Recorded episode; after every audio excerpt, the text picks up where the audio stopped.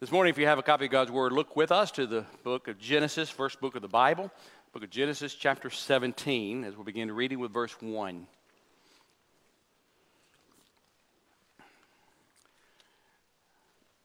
We're in a series talking about the names of God. God is so majestic, God is so powerful that there are many names in the Bible telling us, describing to us who He is. And each name shows us his character. Each name shows us how we can approach him and how God can help us. In chapter 17 of the book of Genesis, we find a name used for the very first time, but will be used many other times in the Bible. chapter 17, verse 1. Now, when Abram was 99 years old, the Lord appeared to Abram and said to him, I am God Almighty. Walk before me and be blameless. I will establish my covenant between me and you, and I will multiply you exceedingly. Abram fell on his face, and God talked with him, saying, As for me, behold, my covenant is with you, and you will be the father of a multitude of nations. No longer shall your name be called Abram, but your name shall be Abraham, for I have made you the father of a multitude of nations. And I will make you exceedingly fruitful, and I will make nations of you, and kings will come from you. I will establish my covenant between me and you and your descendants after you throughout their generations for an everlasting covenant, to be God to you and to your descendants after you. I will give to you and to your descendants after you the land of your sojourners, all the land of Canaan for an everlasting possessions, and I will be their God. Pray with me.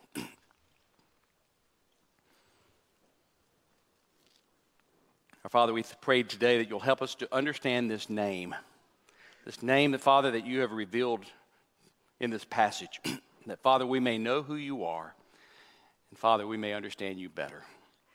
In Jesus' name we pray. Amen. I've said it before, one of my heroes of the faith is Hudson Taylor. Hudson Taylor was a pioneer missionary to China. He arrived in China in March of 1854, spent 51 years in China. The society that he begun in that country, he brought over 800 missionaries. He started over 125 schools.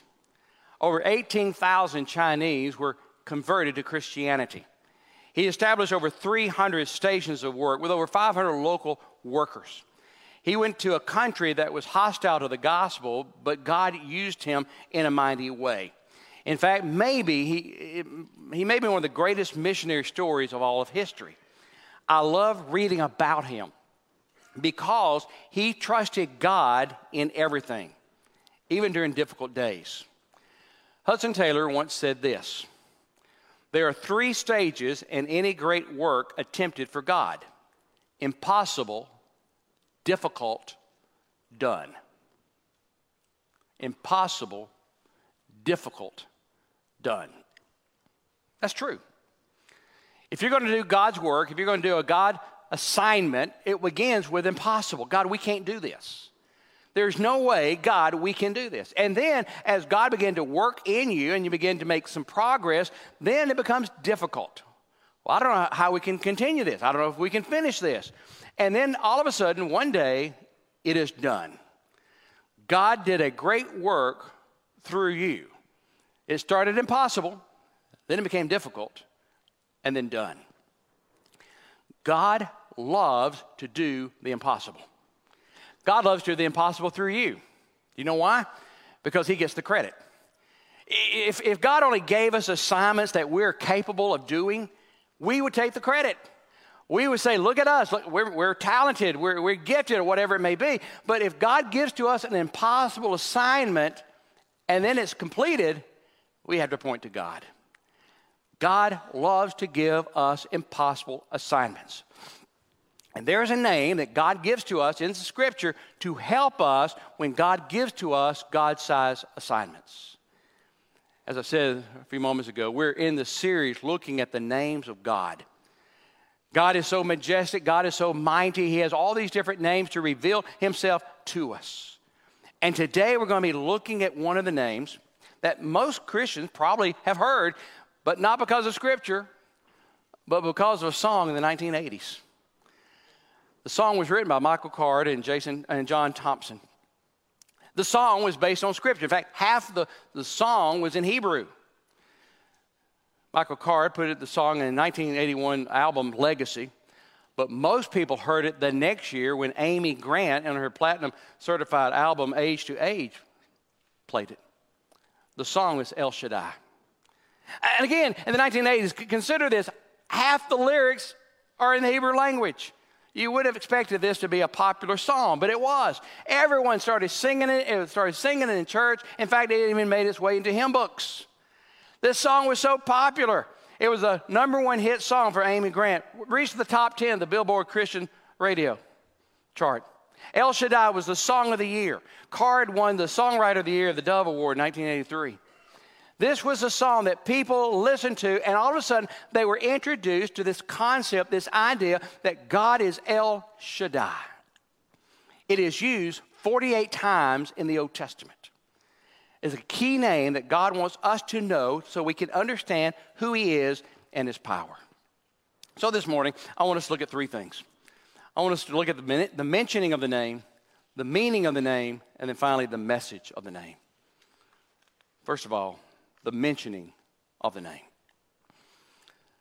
Last week I said, when we were doing this series, there's a trend, if you look at Scripture, when God reveals His name, something has been taking place. There's a pattern.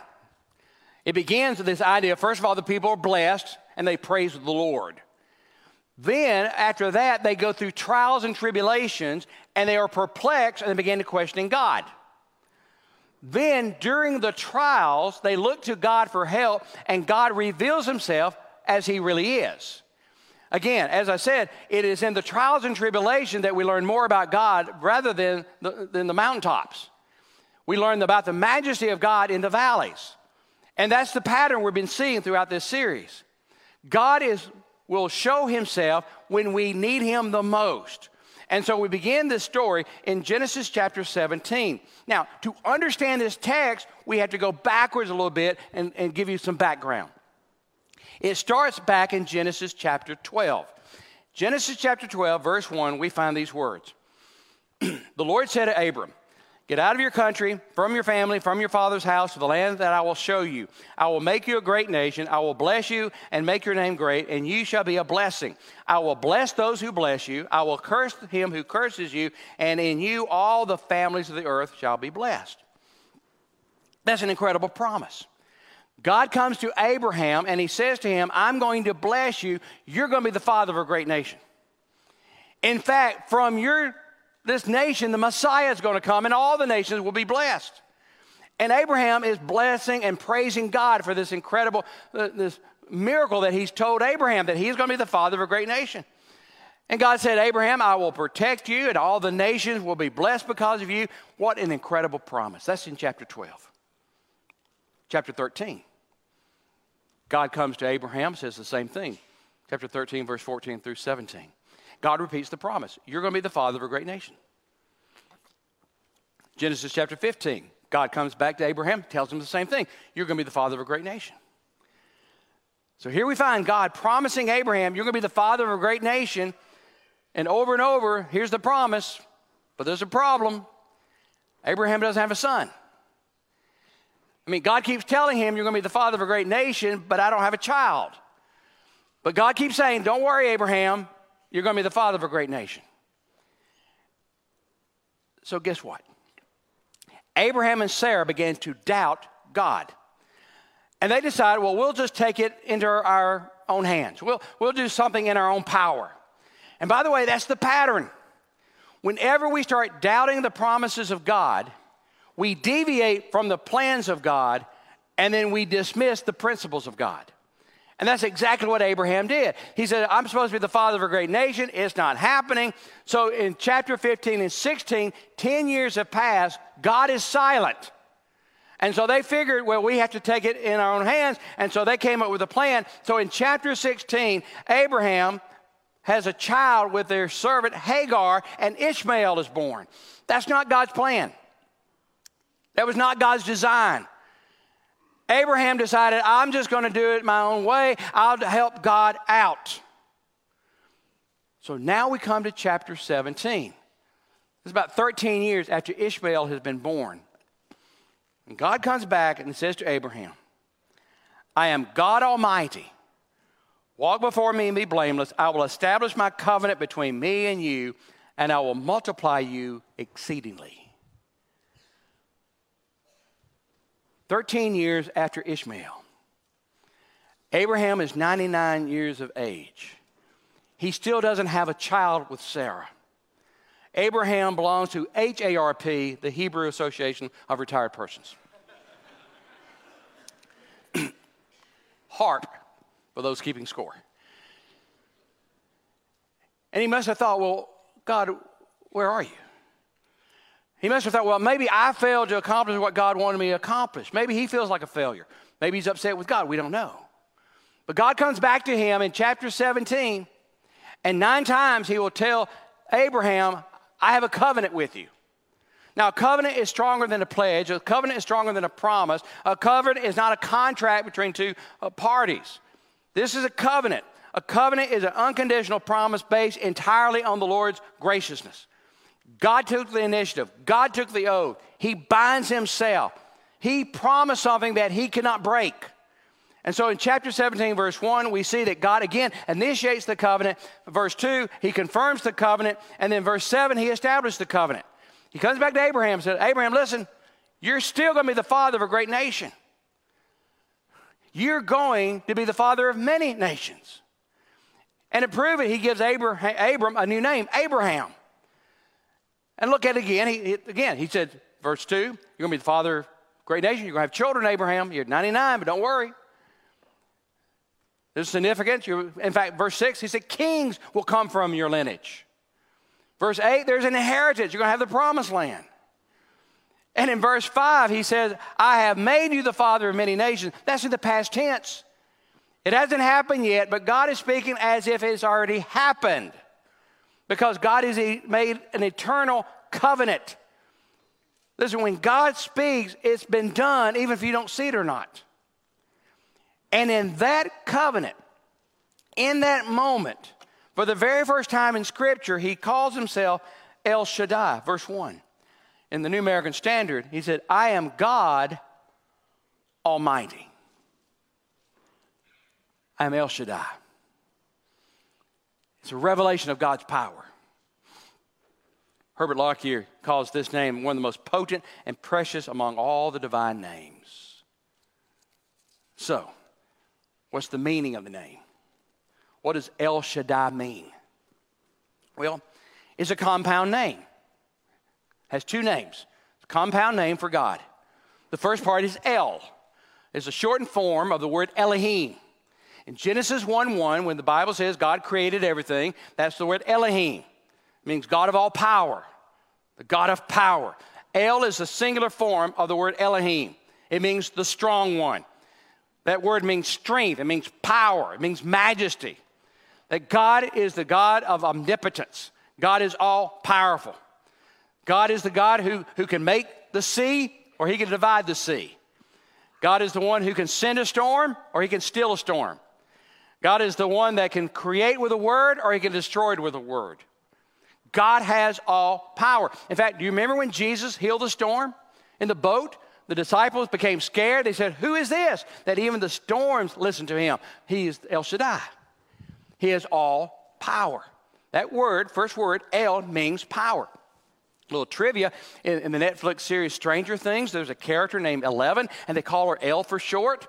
And she has power, and she has the power of the dark forces. Listen, the producer knew what they were doing calling her El. It was symbolic. This represents power. El means power. God says to Abraham, I am power. But it's more than just power. He says, I am El Shaddai. Now, what does that mean? We have a clue. When the Old Testament was translated from the Hebrew to the Greek, that's called the Septuagint, the Hebrew scholars, the Jewish scholars, had to come up with a word for Shaddai. What word would they pick? And so they started looking and they came up with ikonos, which meant all sufficient. That's the word they use. What they're saying, as they're translating this, that God is El Shaddai, that you are all powerful and you're sufficient.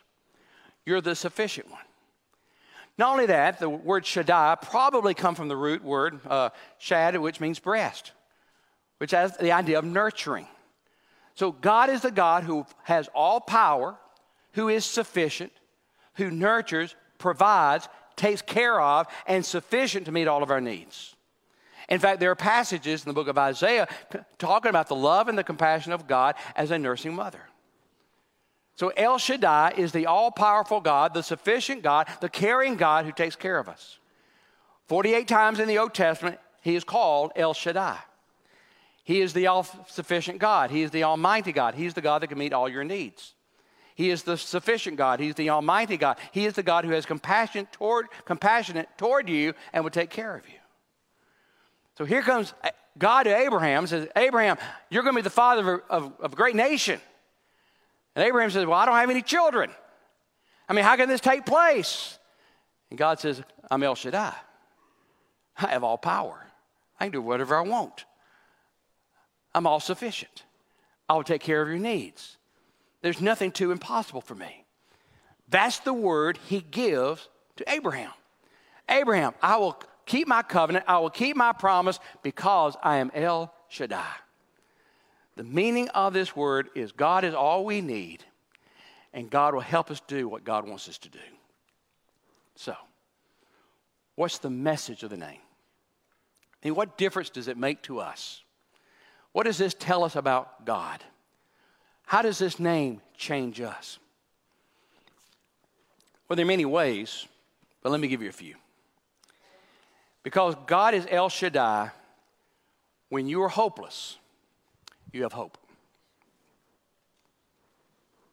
Because God is El Shaddai, when you have when you're hopeless, you have hope. I mean, Abraham is hopeless. He's an old man. He said, There's no way we have a child. And God says, Look, you're going to be the father of a great nation. There is no hopeless situation when I'm in the, in the scene. Hey, Abraham said, Well, what can I do? God said, No, nothing. Don't worry. By every definition, this is a hopeless situation. But El Shaddai showed up. Abraham had to rely on El Shaddai because you see, Abraham' hope wasn't in himself because he had no hope in himself. He's in a hopeless situation. His hope is in El Shaddai. Listen, this morning, if your hope is in yourself, you're in a hopeless situation.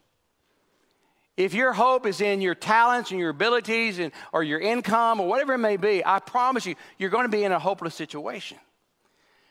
But if your hope is in El Shaddai, you'll never be in a hopeless situation. You'll never face a hopeless situation as long as you have El Shaddai.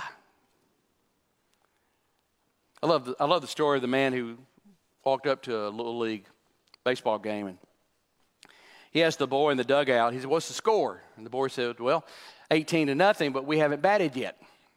And uh, he said, well, I bet you're discouraged. He said, Didn't you hear me? We haven't batted yet. That's the image. We haven't batted yet. That's not discouraged. You see, when God is in the situation, when we feel hopeless, God is still active. He hasn't finished yet. The game's not over yet.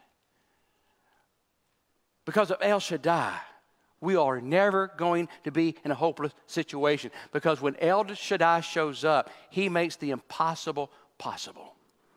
He is totally sufficient to supply all of your needs, and you will never be hopeless. Number two, because God is El Shaddai, when you're weak, you have strength. Because of El Shaddai, when you're weak, you'll have strength. Remember what El Shaddai means? It means power. God has power, which means when we are our weakest, that's when God uses us. You know, a lot of times we think God uses our strength. God doesn't use our strength, God uses our weaknesses. When you are weak, that's when you rely on God, isn't it? If you are relying on your talents, you're relying on your income, you're relying on your ability, you do all the work. But when you face a situation you can't do anything, what do you do? You go to God. You call on the name of the Lord, and God gives you strength. Why? Because He is El Shaddai. Now, I want you to remember three things about God's power this morning. Number one, God's power means He cannot be stopped from doing what He purposes to do. Okay? God's will is going to get done. The book of Daniel, chapter 4, the Bible says, The Most High does according to his will in the host of heavens and among the inhabitants of the earth. No one can stop his hand. God's will is always going to be done. You cannot stop God's will. Satan cannot stop God's will. The world cannot stop God's will. Nothing will ever stop the purpose of God. So even if we are weak, God can use us. Abraham is going to be the father of a great nation. Nothing was going to stop that. God had made a promise. Number two, God's power means He does whatever He pleases. God's power means He does whatever He pleases. In fact, the Bible literally says that in Psalm 115, verse 3 Our God is in heaven, He does what He pleases. Whatever God wants, God can do. El Shaddai is not like us. There are things I want to do, I can't do. I'm not talented enough, I don't have the ability. But God can do whatever God so pleases. It pleased God that Abraham and Sarah was going to have a child and they're going to have a child. Nothing was going to stop that. Because He is the Almighty, He will do what He pleases. It makes no difference about our weaknesses. Third, the power of God is superior to all other powers. Power of God is superior to all other powers. There's no power above God's power. Therefore, we are not to be intimidated by false gods by Satan, by the demonic forces, or by the world. We're not to be intimidated by individuals or by groups because God is more powerful. Rabbi Joseph Schneerson was a leader during the Roman, uh, during the Russian Communist Party days. He was jailed many times for his faith as he told people to follow God. One morning in 1927, outside Leningrad synagogue. He was arrested by the police, taken to the police station, and was tortured. They told him to quit talking about God, and he refused. Finally, the interrogator took a gun and put it in his face and said, This little toy has made many a man change his mind. And the rabbi responded, this little toy can intimidate only that kind of man who has many gods but one world. Because I have only one God and two worlds, I'm not impressed by that little toy. That's El Shaddai. I'm not intimidated by the Communist Party. I'm not intimidated by a gun. I'm not intimidated. God gave us power. When we are weak, we become strong. Finally, because God is El Shaddai, when you think God has forgotten you, you will remember God hasn't forgotten you. When you think God has forgotten you, you'll remember God hasn't forgotten you. God is El Shaddai. He's the Almighty. He's the sufficient. He's the nurturing God. He's the compassionate God. How could God forget you? You know, sometimes we think, well, God must have forgotten about me. No, God hasn't forgotten about you. As a believer, you're a child of God, and God has not forgotten about you. He knows your name, He knows your, what you're going through, He knows everything about you. Now, I'm sure Abraham may have thought that. It's been 10 years, they had not heard from God, but maybe God moved away. Maybe God, something happened to God. Where is God? For 10 years, there was silence. And then God appears and said, I'm El Shaddai. I haven't forgotten about you. You may be here this morning and you are thinking God has forgotten about you. Maybe you've messed up. Maybe you did what Abraham did, the Ishmael syndrome. You took matters in your own hands and you messed up. And you're thinking, well, God has forgotten about me. No, He hasn't. God's still there. You may be hurting. You may be lonely. You may be confused. You may be wondering, God, are you still there? And God is still there. How do I know? He's El Shaddai. It makes a difference if we know God is there. There's a legend. I, don't know if it's true or not. There's a legend uh, from the Cherokee that they would test a child to become a man. And they would take a boy and they they take him into the woods and they put him on a log and they would blindfold him and leave him alone in the woods. Now he couldn't cry out, he couldn't cry, and he couldn't take off the blindfold till the morning. If he did, he wasn't a man. And all night you can imagine he's out in the woods at night with a blindfold. He's hearing all the, the sounds and he can't cry out and thinking, well, this, I'm going to die out here. And then when morning comes, he would take off the blindfold, and there he would see his father sitting in front of him. He'd been watching him all night. Oh, if only I knew my father was out there watching me, I wouldn't have been scared. If only I knew my father was watching me, I, I wouldn't have gone through all those terrors at night. Do you realize your heavenly father, the El Shaddai, is watching you daily? Why are we concerned? Why do we worry? We need to know that our Heavenly Father, the El Shaddai, is watching us and taking care of us, and He has not forgotten us. Again, are you tired? Frustrated? You call it the Ishmael syndrome, trying to help God out? You think God has forgotten you? Maybe God had made your promise and, He hasn't fulfilled the promise yet. He's still the El Shaddai. You know, one of the most popular things now to save money in businesses and churches, they're using motion detector lights. You know, the light come on when you come in the room. As long as there's motion, the lights stay on. If there's no motion, the light goes off. Do you realize that when the lights are off, there's still power in the room? The power hasn't gone away. The power is still there. The power is available. But nothing happens until motion is detected. In the same way, God is still there. God is still powerful. But He needs to detect motion on our part motion toward Him, motion in faith, motion to say, God, we're still here. That's when power comes into our life. We must trigger the use of His power by motion. And for some of you this morning here and some of you online, you need to start this motion by coming to God. You need to realize that God sent His Son to die for you. Especially if you're online, if you would text the word today at 270 398 5005.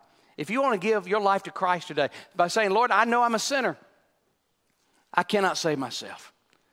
And I know Jesus died for me on that cross 2,000 years ago, was buried on the third day he arose. And I confess, I give him everything. Will you make that decision? Will you make that motion coming toward him by texting the word today? If you're here this morning, will you make the motion? When we begin singing, and just come to the front, talk to me or one of the ministers, say, I need to give my life to Christ today, or I need to join this church today. Or maybe you need to have that motion because there's a sin in your life you haven't dealt with. That sin is hindering you, and you know it. And you need to have that motion to come before God privately or publicly, publicly saying, Lord, I need to confess my sin. I need the El Shaddai in my life. Will you make that decision this morning? Will you stand and bow your heads?